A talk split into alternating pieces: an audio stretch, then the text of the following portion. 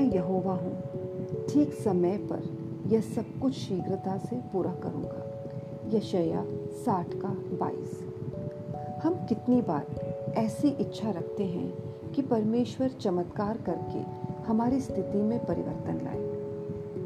एक सर्वशक्तिमान परमेश्वर क्यों हस्तक्षेप अर्थात अपनी प्रभुता उस वक्त में नहीं दिखाते हैं जब हमारी आवश्यकता तत्काल होती है और हम गुजरते वक्त के साथ पीड़ित होते जाते हैं। कभी कभी यहाँ तक कि जो लोग अपने धैर्य के लिए प्रसिद्ध होते हैं, वो भी अपने धैर्य की सीमा से बाहर चले जाते हैं।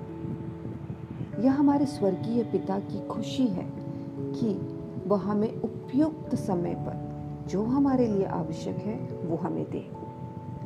फिर भी प्रतीक्षा करना अक्सर एक निराशाजनक और अटल अनुभव होता है। जब हमारा भरोसा और हमारी आशा परमेश्वर की प्रभुता में कम हो जाती है, तब हम अपने उतावलेपन में सब चीज़ों को करने की कोशिश करने के लिए सब मामलों को अपने हाथों में ले लेते हैं।